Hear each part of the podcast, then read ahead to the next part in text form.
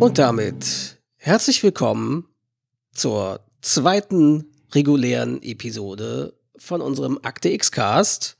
Mein Name ist Henrik und bei mir zugeschaltet live aus Köln ist mein Co-Host Olli. Yeah. Den Fehler machen wir nicht nochmal. Genau. Jetzt jedes Mal anders. Irgendwann schaffen wir es. genau. So, Und da sind wir schon bei der zweiten Folge angekommen. genau. Ich hoffe, euch hat die letzte Episode gefallen und wir machen das jetzt halt so weiter, bis die Serie beendet ist. so, wir knüpfen uns heute vor Staffel 1, Episode 2 mit dem Titel, Die Warnung genau. im Original Deep Throat. Genau. Was ja auch gleich wieder eine Anspielung ist, aber da kommen wir vielleicht, kommen wir vielleicht später oder währenddessen zu, ne? Also den Titel. Genau. ne? genau. Ja, Autor, äh, Drehbuchautor der Episode ist wieder Serienschöpfer himself, Chris Carter und Regie äh, ist ebenfalls auch wieder Daniel Sackheim. Ähm, wie bei der Pilot-Episode, die gleiche Kombination.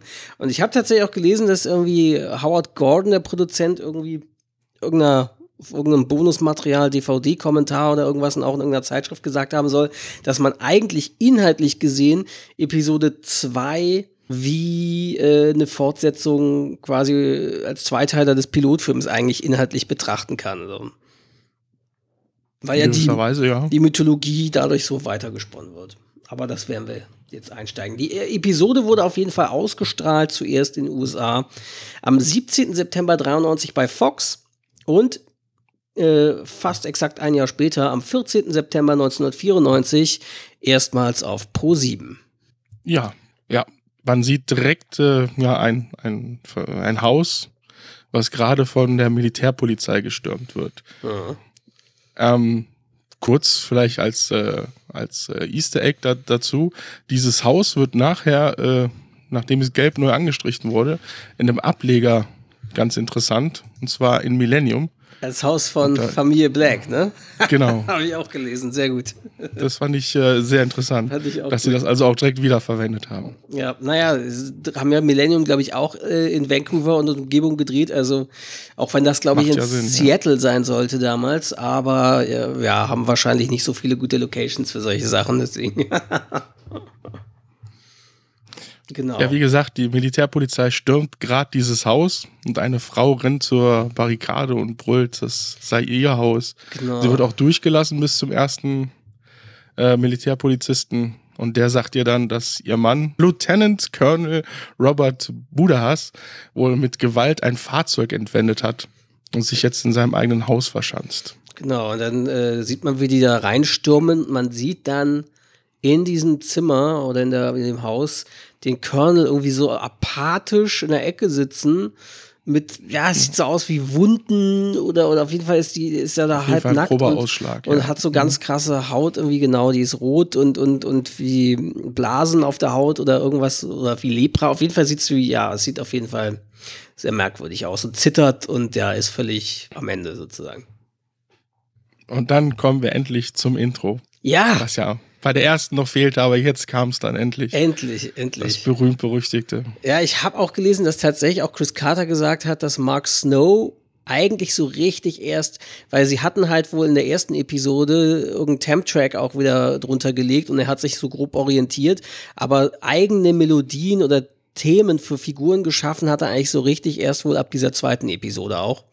Was man auch sehr gut, finde ich, merkte bei der Einführung dieses Kontaktbands, zu dem wir gleich kommen. Der, da haben sie auch so eine gute Musik genommen, die sie immer verwenden, wenn der auftaucht. Ah, okay.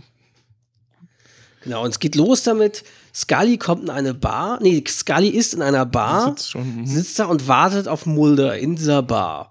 Und äh, man sieht, wie ein Mann im Hintergrund Scully und Mulder in dieser Bar beobachtet, als Mulder reinkommt. So, man sieht irgendwie, man deutet das so an, sieht, wie er auf die beiden guckt. Das heißt, da wird schon angedeutet, okay, der scheint Scully und Mulder zu beobachten. Ähm, ja, das ist, wenn sie rübergehen, stimmt. Genau. Ja, ja weil äh, Mulder hat sie wohl herbestellt und will über den nächsten Fall wohl lieber in der Bar reden, als in der FBI-Zentrale. Fand, ich, fand ich ein bisschen merkwürdig. Ich glaube, das wird natürlich wohl gemacht, damit sie irgendwie diesen Kontakt mit dem Kontaktmann herstellen können. Mhm. Wird das der Drehbuchkniff gewesen sein, weil wo soll der den sonst kontaktieren oder wo soll der sonst mitkriegen, worüber, was, was die machen oder worüber die reden. Aber es, ich fand's, äh, erst dachte ich so, hä, was soll das jetzt? Jetzt machen die ihre Fallbesprechung in einer Bar oder was? Vor allem wirkt die Bar auch, als wäre das so, so, eine, so, eine, so eine Agentenbar. Also alle da drin ja. wirken wie, als wären sie vom FBI. Ja. Fand ich. Ich weiß nicht, wo wird nicht gesagt, aber. Ja. Und ich fand auch sehr schön, dass ähm, Mulder ihren Drink anbietet und Scully nur erwähnt, es sei erst 2 Uhr. Ja, ist auch gut, ja. Also sie ist da auch ganz strikt. Also, ne? Mulder hat da kein Problem mit. Nein. Wie Don Draper. Ja, und äh, dann berichtet Mulder Scully über diese X-Akte, und zwar, dass dieser besagte Colonel Budahas ähm, ja, vier Monate verschwunden gewesen ist, ist oder ist schon ja. vier Monate verschwunden und äh, sehr, sein sehr merkwürdiger Fall schildert quasi die, die, die Ereignisse, die dann man davor im Intro gesehen hat. Mhm. Und dann geht Mulder auf Klo, auf Toilette. Ja. Und dort genau. wird er dann von einem Mann angesprochen. Das ist natürlich eine super, super Methode, um jemanden anzuquatschen auf der Herrentoilette.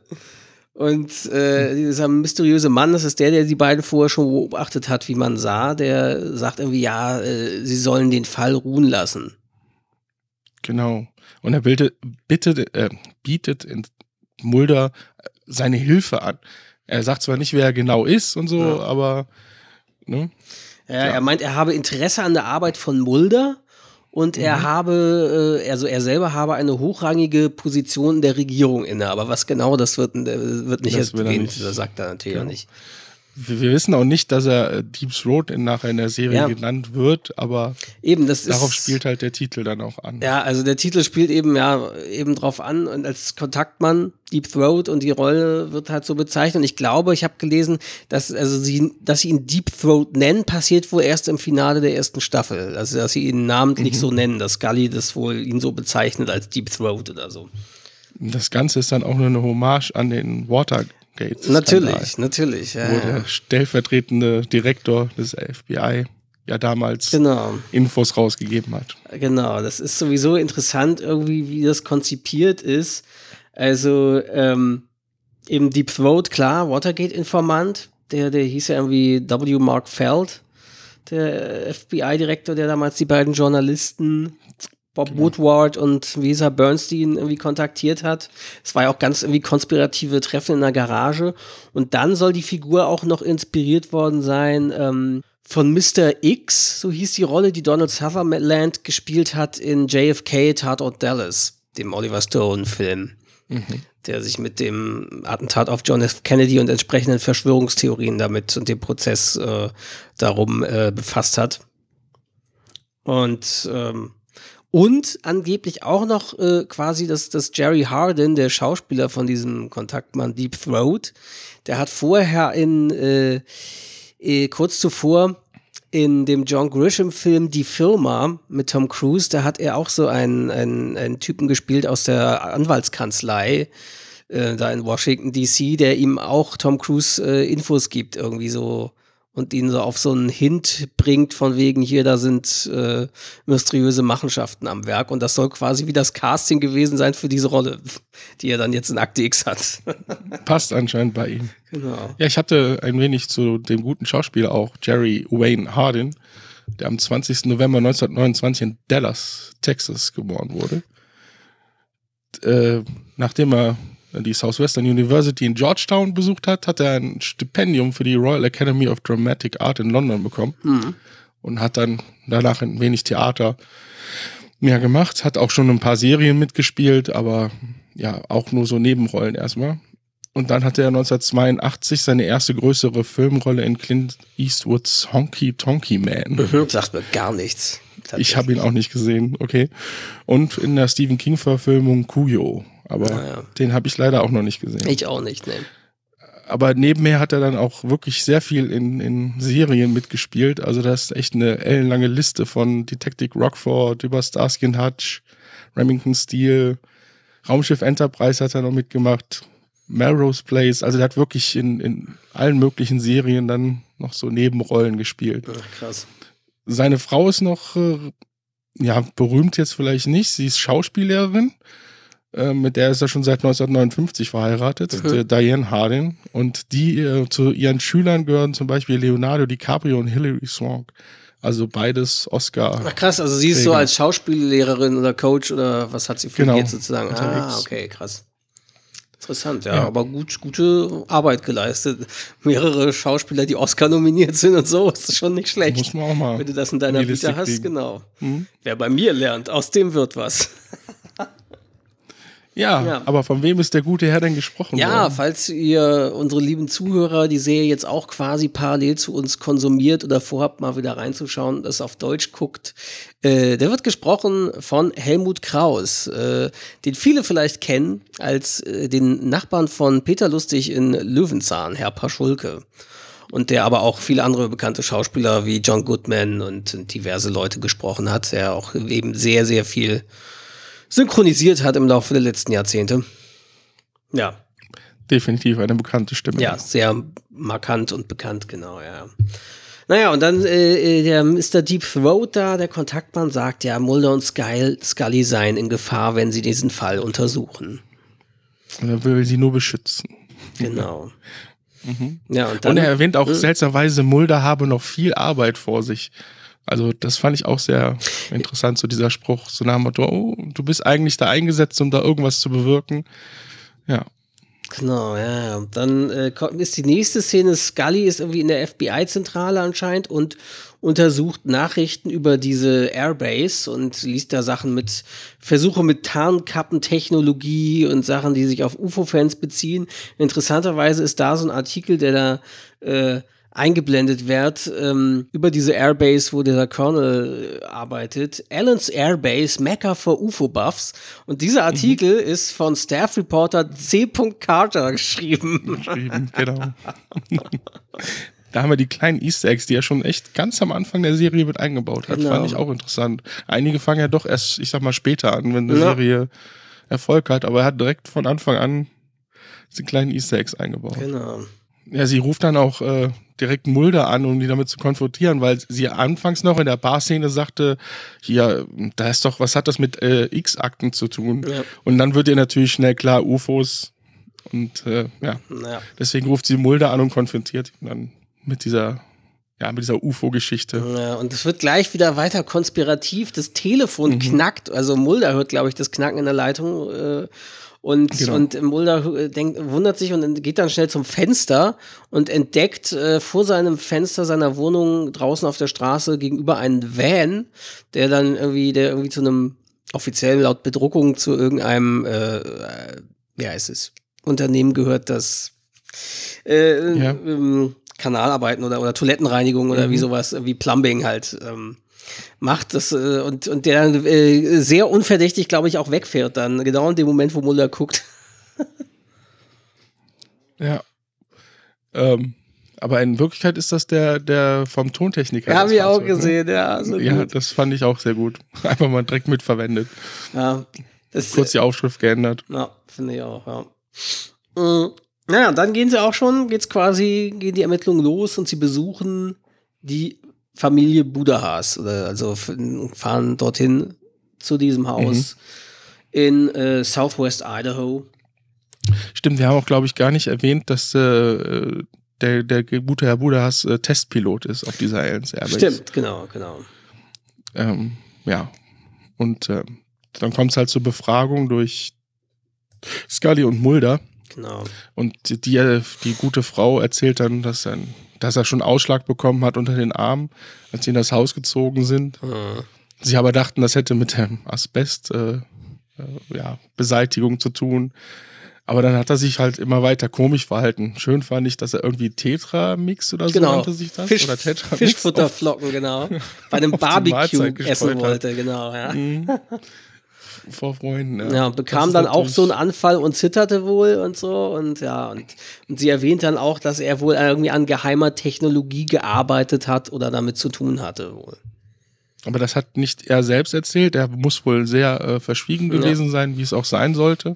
sondern äh, es kommt dann auch nachher bei der Nachfrage dazu, dass äh, gefragt wird, kennen, woher wissen Sie das und wo, woher kennen Sie vielleicht noch jemand anderen? Mhm. Und dann kommt es nämlich dazu, dass sie eine andere Familie besuchen. Die McLennans. Genau. Ja, da die besuchen sie dann und äh, die Frau McLennan da, die behauptet, ja, das ist ja alles nur Stress. Und das ist ja mhm. nichts, dass der, der, dem, dem, der, dem ihr Mann geht es zwar überhaupt nicht gut, aber das sei ja wahrscheinlich nur alles nur Stresssymptome der rupft sich da selbst die Haare aus, während er gerade hier fürs Fliegenfischen diese kleinen Fliegen zusammenwickelt. Also das ist sehr, sehr seltsames Verhalten. Ja. Ja. Und sie sagt auch noch, glaube ich, dass sie als äh, Testpiloten, Ehefrau schon froh sein oder zu Gott betet, dass zumindest einmal überhaupt lebend zu Hause ist. Ja. Ja, und Scully sagt eben, ja, es sind alles nur Stresssymptome und sie vermutet, mhm. dass diese Piloten wohl im Aurora Project, äh, im Aurora-Projekt Geheimflugzeuge für die Regierung getestet haben und diese Piloten anscheinend wegen der hohen Belastung, die auf ihn lastete, da irgendwie äh, wegen Stress quasi versagten und ja. Und deswegen das diese hat Mulder aber direkt entwickelten. Ja. gekontert mit, dass er eine Belobigung vom Präsidenten gehabt hätte. Ja. Und das äh, bestimmt nie ein Versager war. Ja. Dann sind sie da, äh, äh ich glaube, das sind auf dem Weg zum ihrem Motel, war das? Im Motel. Genau, ja. also sie übernachten diesmal Schön im Beach Grove Motel, Zimmer 3 und 4. und sind dann dort vor dem Motel und da spricht sie dann einen Reporter an. Die beiden. Nein, jetzt bringst du gerade so, was durcheinander. Ja? Zuerst versuchen sie noch äh, im Hotel äh, überhaupt Kontakt zum Militär hin herzustellen. Ah, ähm, er ist wohl schon lange in der, in der Warteleitung und äh, sie hat einen Termin gekriegt, aber erst für Freitag in einer Woche mit einem Colonel Kissel. Und das äh, nimmt Mulder direkt äh, zum Anlass, dann fahren wir doch direkt dahin. Und bei diesem Colonel Kissel, der dann sehr ungehalten ist, dass sie überhaupt zu ihm kommen und sie einfach die, die, die Tür vor der Nase zuschlägt und sagt, sie sollen doch das Gelände verlassen.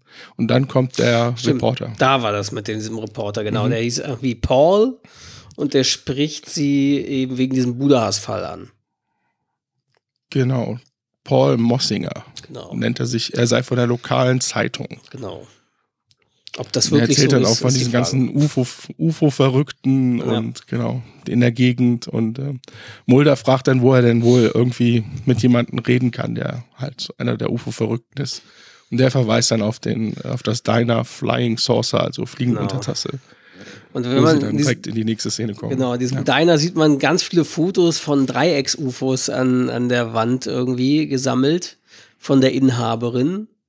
Mhm. Genau, und die wird dann natürlich erstmal dazu befragt und äh, ja, ob sie denn auch UFOs schon mal gesehen habe oder so und verweist dann auch auf die Fotos.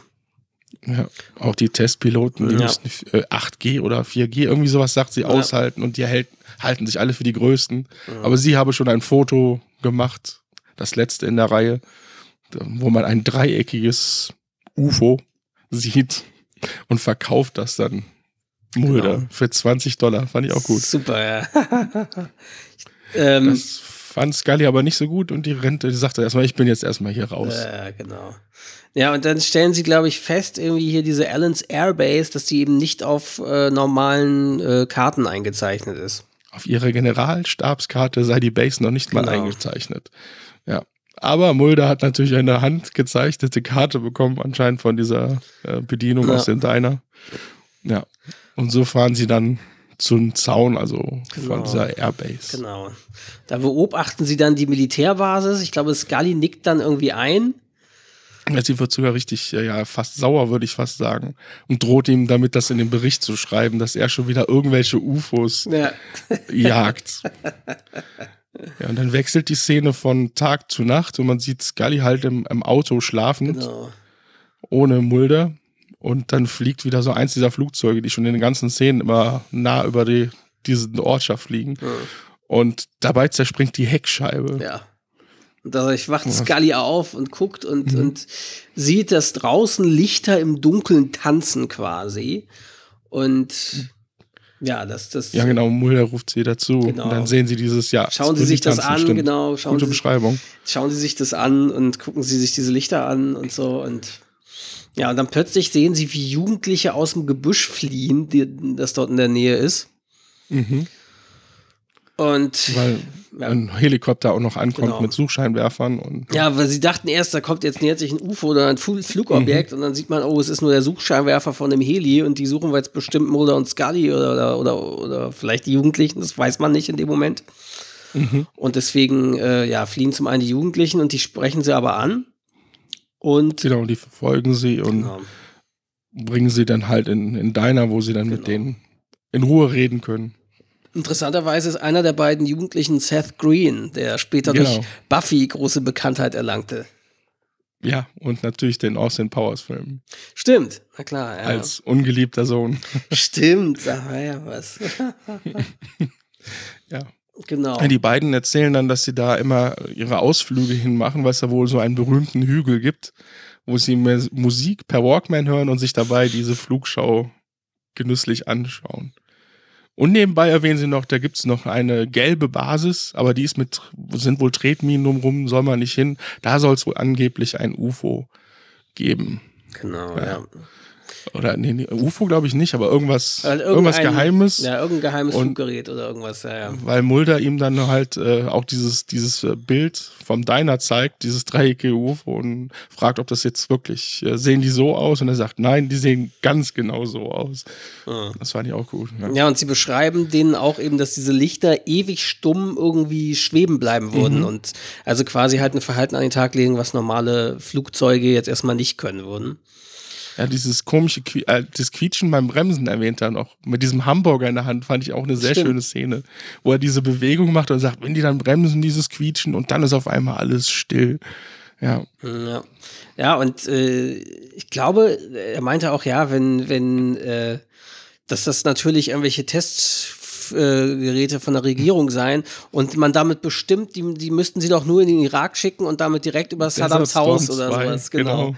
Und direkt Saddam Husseins Haus mit so einem Gerät irgendwie, ja. Zu der Zeit halt noch aktuell, ne? Ja, eben. Ja. Heutzutage oder später wäre das sicher äh, Osama Bin Laden gewesen oder irgendwer anders. So in die Richtung. Wenn man das später gemacht hätte, aber ja, damals war Saddam Hussein der große Feind.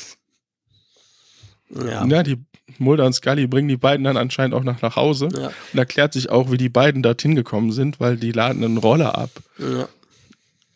Und man sieht die beiden, also man sieht, die wurden beobachtet im Diner von irgendwem wieder, ne? Stimmt, das habe ich vergessen. und ich glaube, das war der, der angebliche Journalist, war das der? Oder ich weiß man kann es nicht sehen. Also die haben es vom Licht so naja, gemacht. Genau. Dass man nur das sieht, heißt halt nur, dass sie wurden beobachtet quasi. Ja. Irgendwie Szene 20, irgendwie, er sagt irgendeine Nummer, irgendwie, irgendwas ganz äh, Spezielles. Ja, ja. ja Mulder äh, äh, zeigt, äh, oder zeigt Scully ein Foto äh, aus Roswell von 1949 und sagt, ja, hier gucken Sie mal, das sieht auch aus eigentlich wie dieses Foto aus dem Diner, das aktuelle Foto. Mhm. Also das UFO, irgendwie, das das anscheinend irgendwie wohl in Roswell beobachtet wurde und abgestürzt ist. Das hier, schauen Sie sich das an, das sieht ja eigentlich fast genauso aus wie hier diese aktuellen Fotos aus dem Diner. Schön fand ich auch, dass in dieser Diskussion äh, Scully erwähnt, sie glauben denen also, aber haben sie sich mal die Augen angesehen, wenn ich so stoned gewesen wäre. Sie hätten denen auch einen Hamburger zeigen können. Stimmt. Sie hätten es bestätigt. Sehr schön. Ja, das war auch ein guter Dialog. Ja, und dann kriegen sie, glaube ich, schon äh, den Anruf irgendwie, ja, äh, dass der Colonel Budahas sei wieder zu Hause. Genau, Scully rennt von der Rezeption zu Mulders äh, Raum. Der scherzt einfach nur, ich hoffe, Sie haben es nicht auf meine Minibar abgesehen. ja, und sie sagt, nein, dass der Mr. Budas wieder zu Hause sei. Und ja, dann da fahren sie sich hin. dahin und, und die Frau weint und sagt die ganze Zeit, das ist nicht mein Mann, das ist, äh, ja, es sei nicht ihr Mann. Mhm. Und der Colonel sieht aber ganz normal aus, also sieht nicht aus, wie wir am Anfang der Folge, dass er irgendwelche Flecken hat oder sonst wie. Er sieht völlig normal erstmal aus. Und aber der bastelt auch irgendwas komisches ja. nebenbei, ne? So, ich glaube, so ein Flugzeug oder sowas. Ja. Und er sagt, er sei halt die letzten vier Monate in einem Militärkrankenhaus auf dem Gelände da gewesen, auf der Air Force Base, genau. Und ja, und ganz typisch, naja, und äh, Mulder vermutet. Fragen, genau, Mulder, also es ist auch erstmal interessant, er, äh, sie stellen ihm Fragen, um rauszukriegen, ist das jetzt der wirklich der Ehemann oder so? Äh, und wie wann wurde er geboren? Und, so, und dann, als er ihnen das Geburtsdatum sagt, das ist wieder so ein kleines Easter Egg, sagt er 21. November 1948. Und das ist dasselbe Geburtsdatum wie von der Ehefrau von Chris Carter. Mhm. genau, hatten wir in der Uhrzeit bei der ersten Folge. Genau. Genau. Ja, wie du, glaube ich, gerade sagen wolltest, Mulder ähm, denkt wohl, dass es ähm, ja, eine sequenzielle Löschung der Erinnerungen ist. Genau. Was Scully dann natürlich, äh, die Technik gäbe es nicht und ja. Ja, also er vermutet Gehirnwäsche und, und ja, mhm. das ist, ist Scully wieder natürlich höchst skeptisch. man könne nicht wie Dateien aus dem Computer einfach die Erinnerungen löschen, das genau. geht nicht.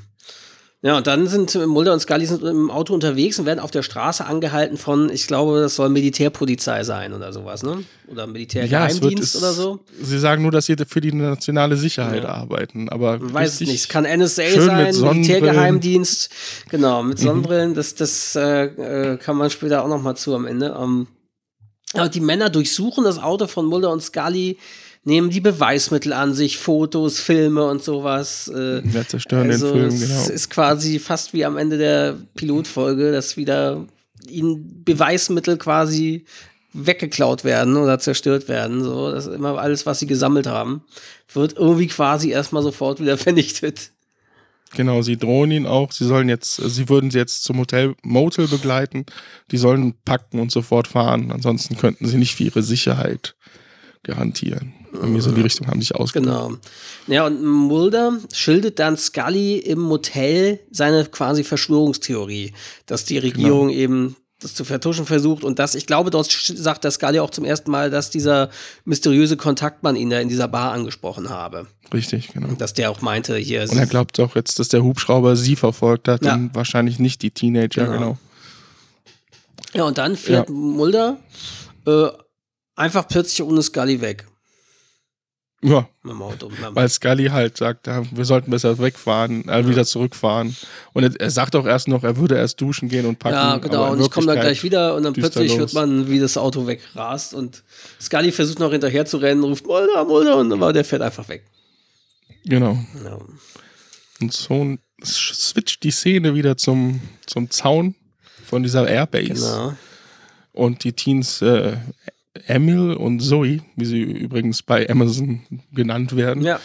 Äh, zeigen ihm im Zaun halt wieder das Loch und sagen ihm halt, wo er langgehen soll, aber sie gehen nicht mit ihm. Also er ist auf sich allein gestellt. Genau, ja, wahrscheinlich, weil sie ja sagten auch, dass diese Yellow Base, dass da eben Tretminen und solche Sachen seien. Ja, das war schön. Da haben wir überhaupt gesagt, dass da Tretminen sind. Ah. ich glaub, ja, genau. Mhm. Genau, ja, ja, und deswegen lassen sie ihn da allein hin. Ja, Mulder dringt dann quasi also nachts auf die Militärbasis ein und sieht, auf, also ich glaube, man ist auch so, ist es auch so ein Rollfeld oder so, und dann sieht er direkt mhm. ein Dreiecks-UFO direkt über sich schweben, das da einige Zeit lang bleibt. Man sieht auch so einen Lichtstrahl auf ihn runterkommen und du siehst irgendwie zu scannen oder ja, so. Ja, du siehst auf jeden Fall auch in ziemlichen Details dieses UFO direkt über ihn, dieses dreieckige Fluggerät und dann fliegt das UFO plötzlich weg und äh, die Militärpolizei kommt mit Tatütata äh, angefahren, äh, hinter Mulder her. Mulder versucht noch zu fliehen, und, aber sie greifen ihn auf, sozusagen. Irgendwie fand ich es herrlich, dass er dieses Rollfeld entlangläuft. Also er hätte ja im Prinzip vom Rollfeld weglaufen ja. können. Da ist ja wahrscheinlich irgendwie Gras. Wieder so Zaun Nein, oder irgendwas. Er rennt ja, ja. aber einfach gerade das Rollfeld lang. Fand ich interessant. Also gegen die Autos hatte er natürlich keine Chance. Nee. Ja, und die fesseln ihn dann auf einer Trage und äh, Mulder versucht sich zu wehren, aber dann spritzen sie ihm auch irgendwas. Genau, er wacht wieder kurz auf, sieht, ja. wie er Mittel kriegt. Ja, dann sieht man auch kurz Scully, die im Motel versucht zu telefonieren. Ja. Aber die Telefone sind ohne Funktion. Ja. Selbst in der Rezeption, wo sie es auch probieren will. Ja. Und dann wechselt die Szene schon wieder zu Mulder, der durch die irgendeine Halle geschoben wird. Ich fand so interessant, dass der dieser dieser Motel-Typ äh, Rezeptionist, ja, das so, kommt hier ja. ständig vor, die funktionieren halt andauernd nicht und so. Wir sind hier halt mhm. halt in der Pampa quasi so nach dem Motto und ja, das ist ganz normal, dass die immer mal wieder alle ausfallen. mhm. Ja. Ja, dann, wie du sagst, ist Mulder irgendwie so völlig benommen auf dieser Trage in dem Hangar und wird dort durchgeschoben und man sieht hinter einer Plane, wo er vorbeigeschoben wird, irgendein mhm. auffälliges Fluggerät, das ein bisschen wie dieses Dreiecksufer von der Silhouette aussieht, ohne dass man es natürlich im Detail sehen könnte, weil es hinter so einer milchigen ja. Plane ist. Viele Wissenschaftler, die da wild umherrennen und ja. ja. ja. Und dann wechselt die Szene schon wieder, wieder auf Scully, ja. die zu ihrem ähm, Raum im Motel zurückkommt und sieht da diesen angeblichen Reporter, Genau. der gerade in ihrem Zimmer war. Und da, äh, der aber irgendwas über, nee, der hat ein Funkgerät dabei und man hört plötzlich Genau. diesen Funkspruch, den er empfängt, wodurch für Scully klar wird, das ist doch gar kein Reporter, das ist irgendein Ja, nicht, Militärangehöriger. Ja. Und sie sperrt sich in ihrem, äh, in dem Auto vor diesem Reporter ein und durchsucht es auch und findet dann halt die, den Beweis, dass er halt zur Base Security gehört.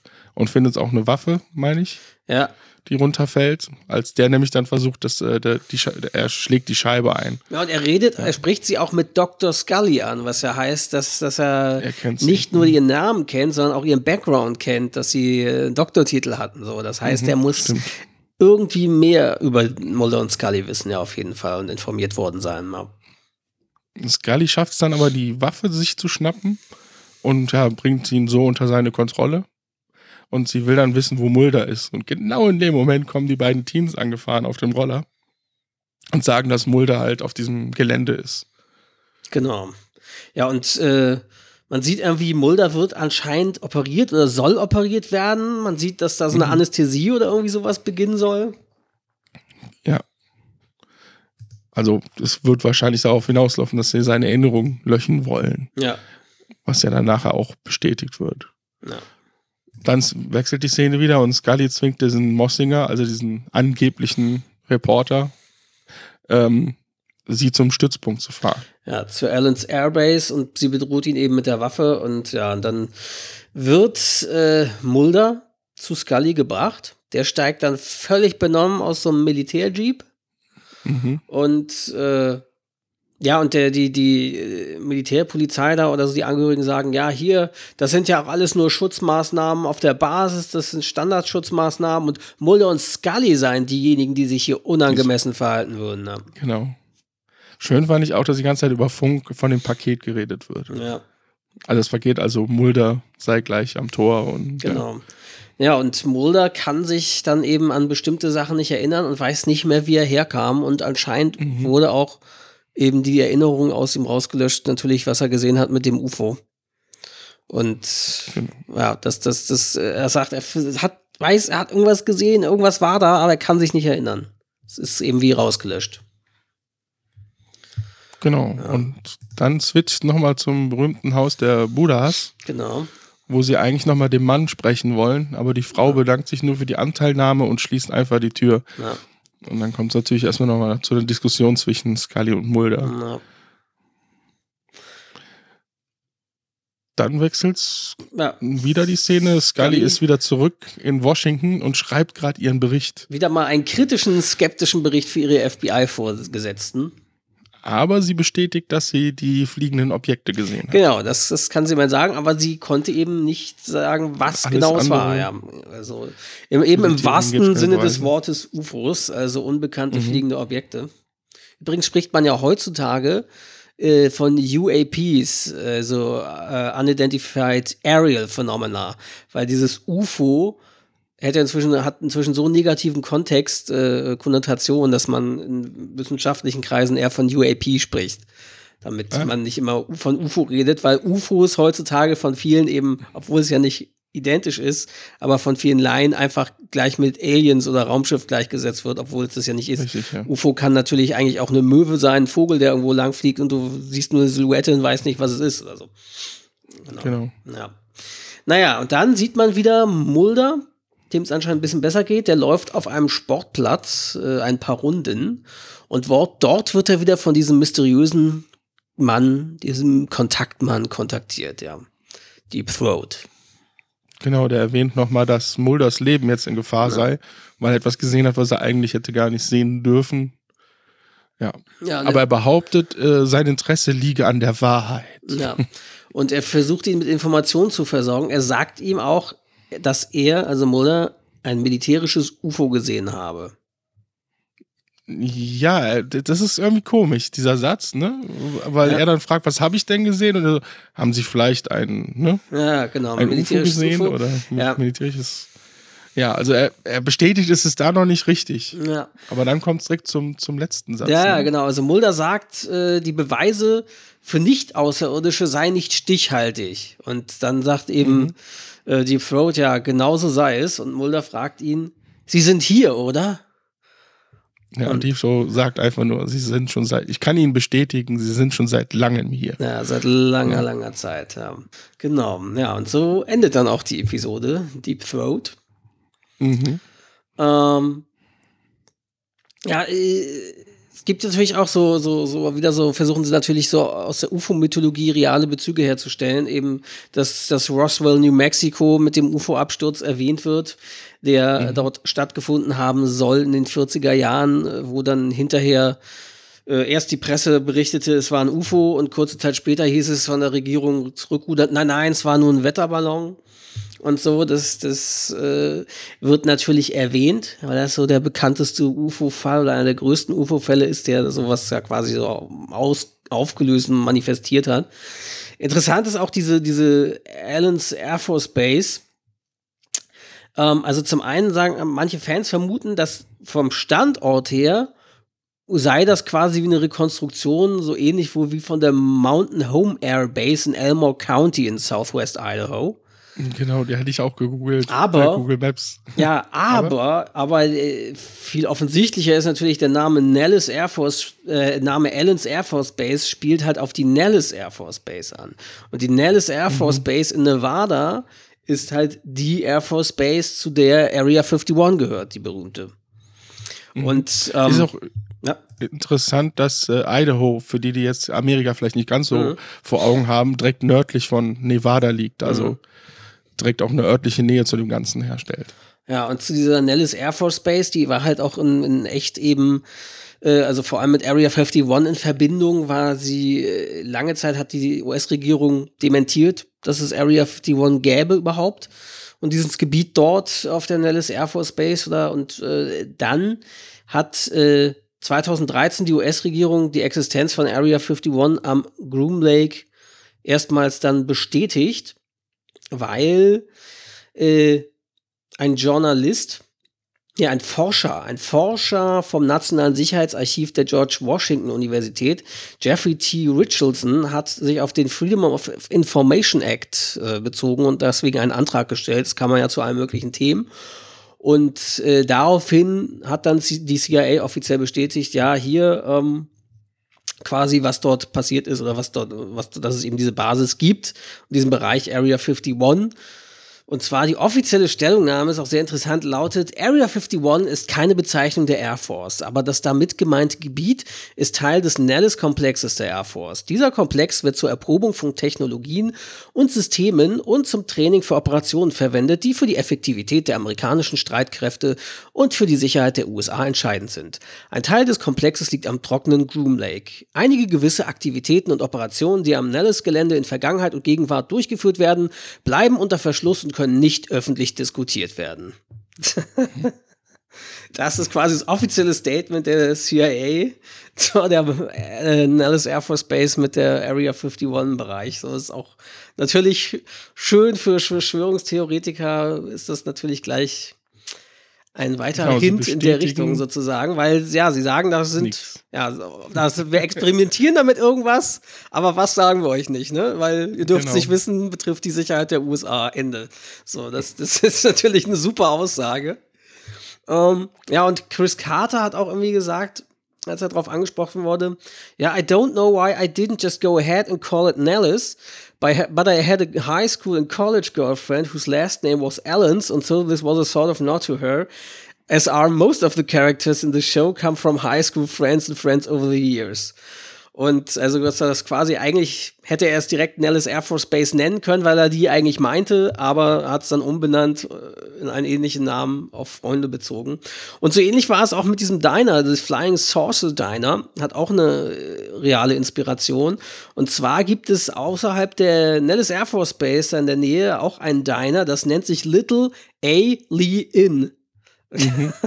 Sehr berühmt. Und ja. Äh, ja, das ist halt auch so ein Diner, wo, wo viele UFO-Fans irgendwie hinpilgern und äh, hoffen, dass sie da vielleicht in der Nähe irgendwas rauskriegen und ja. Aber das, da war es dann wohl genauso, dass Chris Carter Jahre später gesagt hat, ja, eigentlich hätte er auch direkt es so nennen können wie in der Realität.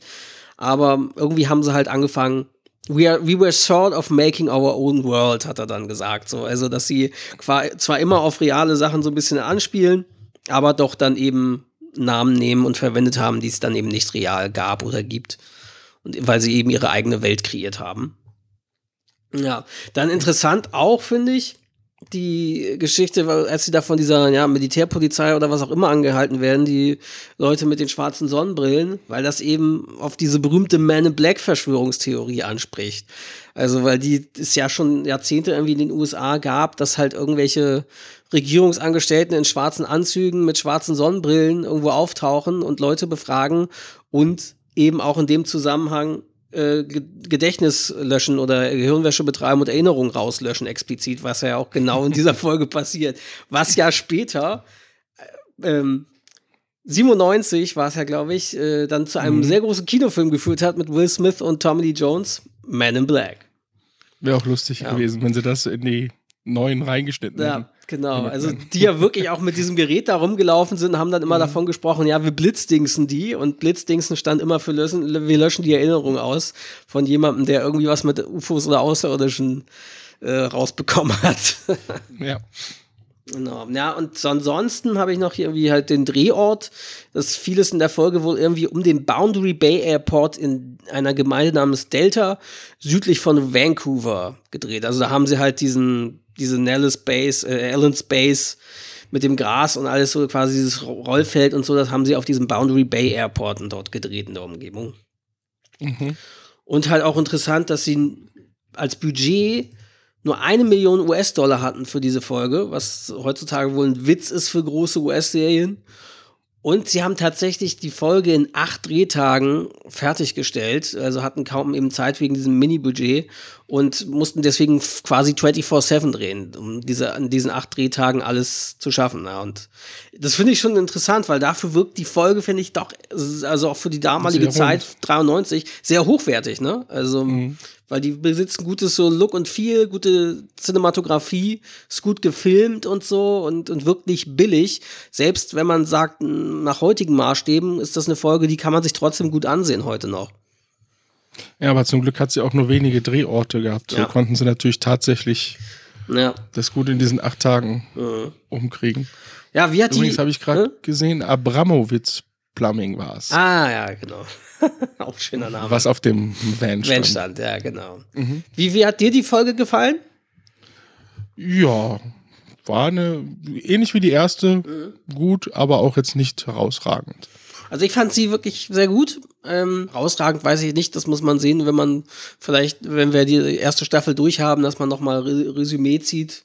Was waren denn so die, die Highlights, die persönlichen der ersten Staffel oder so? Also deswegen aber ich fand sie sehr gut und ich fand sie auch noch einen Ticken besser als die Pilotfolge, obwohl sie halt sehr ähnliches Sujet hatte und eben wie ja auch die, die Produzenten selber gesagt haben, eigentlich fast wie ein zweiteiliger Pilotfilm wirkt, weil die Thematik einfach ähnlich ist und äh, es quasi noch mehr einen in die Welt eintauchen lässt mit der Verschwörungstheorie, mit dass, dass die Regierung Sachen da vertuscht mit den UFO-Sichtungen und mit dem Kontaktmann, der Mulder kontaktiert, man bekommt einfach noch mehr so ein Gefühl von dieser Verschwörung, die es da irgendwie im Hintergrund zu geben scheint, wo es in der ersten Episode ja nur die Andeutung auch gab mit dem Raucher und mhm. äh, und der, der, dass eben Beweise verschwunden sind oder so. Das hatte man jetzt hier ein bisschen konkreter. Interessant finde ich auch, dass es den, den Raucher hier gar nicht zu sehen gab in der Folge.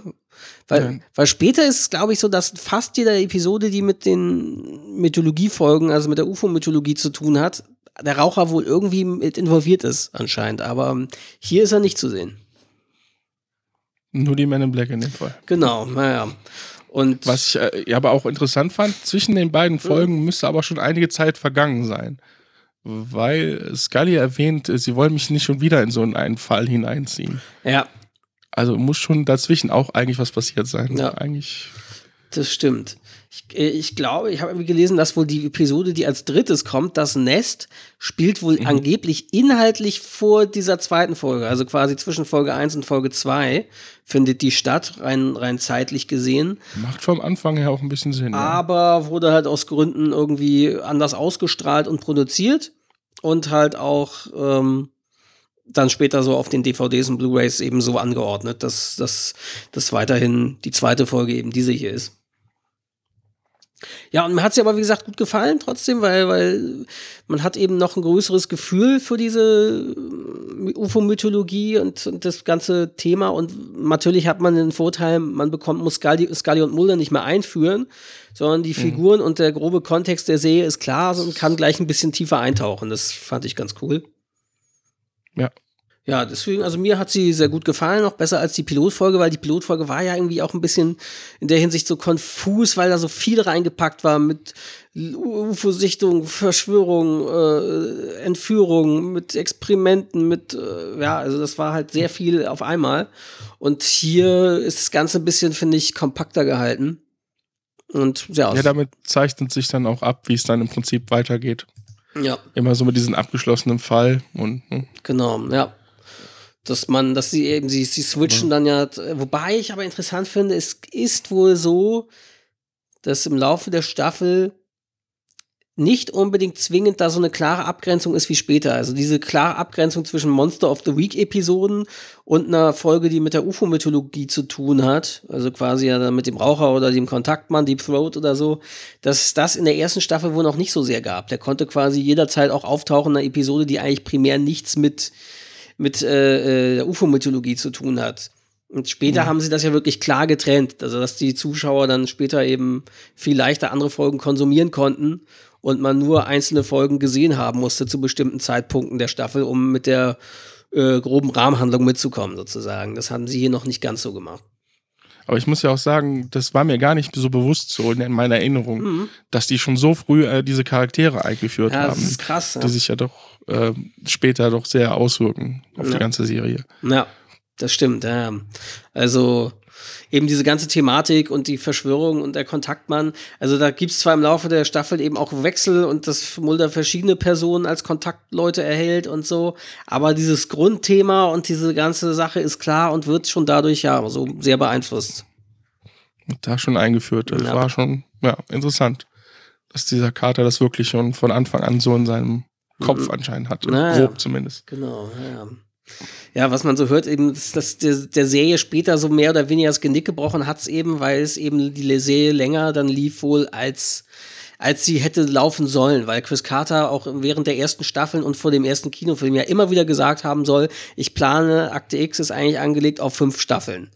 So, und auch die mhm. Mythologie natürlich darauf angelegt wohl war und dass sie dann, als Fox dann gesagt hat, nee, wir machen weiter und Chris Carter gesagt hat, okay, okay, dann geht's weiter und dass sie das dann wohl immer mehr strecken mussten und sich neue Sachen einfallen lassen mussten, um das noch ja. weiter auszudehnen und das war dann wohl das Problem, dass, dass die Serie in den späteren Staffeln dann wohl bekommen hat, um ein bisschen. Ich habe damals schon immer gesagt, der Carter hat sich einfach irgendwann verrannt gefühlt. Ja. Aber ob es jetzt an ihm lag, ja. anscheinend ja dann nicht. Oder an den Produzenten eben. An den genau. Produzenten, die es dann, wir wollen mehr, wir wollen mehr.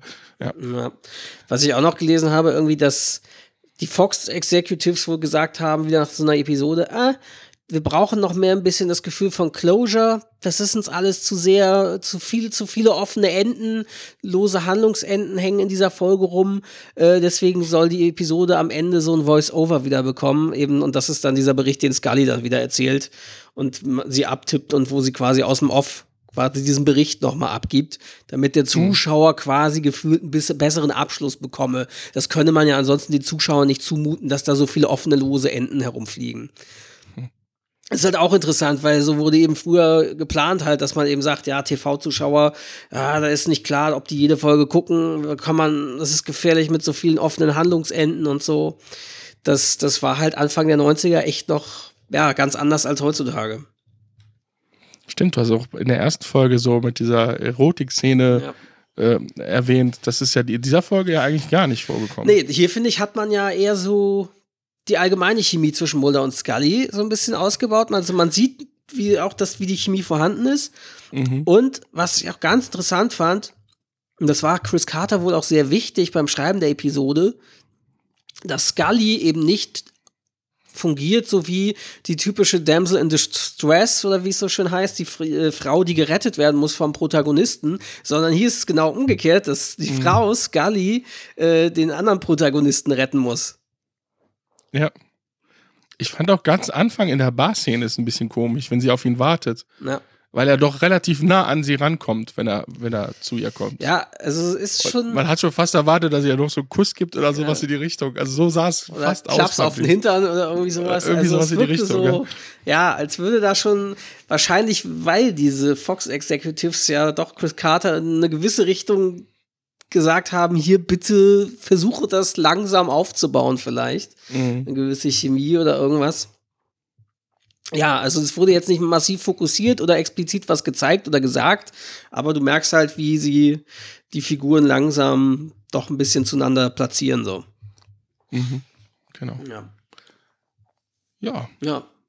Hat mir wieder sehr gut gefallen. Ja. Und dann ist unsere nächste Episode wo gemerkt, weil wir die ersten beiden Episoden, beiden, beiden regulären Episoden jetzt in einem Rutsch veröffentlichen werden zum Beginn des Podcasts, wird es dann jetzt, liebe Hörer, erst weitergehen in zwei Wochen für euch. Vom quasi dem Tag an, wo die ersten beiden Episoden veröffentlicht werden. Und äh, dann geht es nämlich weiter mit der Episode Das Nest. Da freue ich mich auch sehr drauf. Ja. Ich glaube, das ist die Folge, die ich am häufigsten gesehen habe damals. Ah, interessant. Ja, also die habe ich auch auf jeden Fall gut in Erinnerung. Ich weiß noch dunkel die Special Effects. Nein, das mit den Schrauben. Ja. ja, das fand ich super. Also Special Effects waren dann mhm. nicht nicht ganz noch nicht. Du merkst das natürlich begrenztes Budget, nicht so ausgeklügelt damals, aber es ist eine super markante Folge mit einem sehr guten Gegenspieler also mhm. Antagonisten. Und ja, es, man, es geht dann eben auch so ein neues Kapitel bei Akte X auf, weil eben das erste Mal eine Monster of the Week Episode kommt. Genau. genau. Also ja, ich freue mich. Ich mich auch. Ja, dann bis in zwei Wochen, liebe Hörer. Ich hoffe, es gefällt euch. Wie immer könnt ihr uns auch Feedback senden, schicken, wie auch immer. Wir freuen uns darauf und ja, ich hoffe, ihr bleibt uns treu und schaltet auch weiter ein. in diesem Sinne, bis dann. Bis bald. Ciao.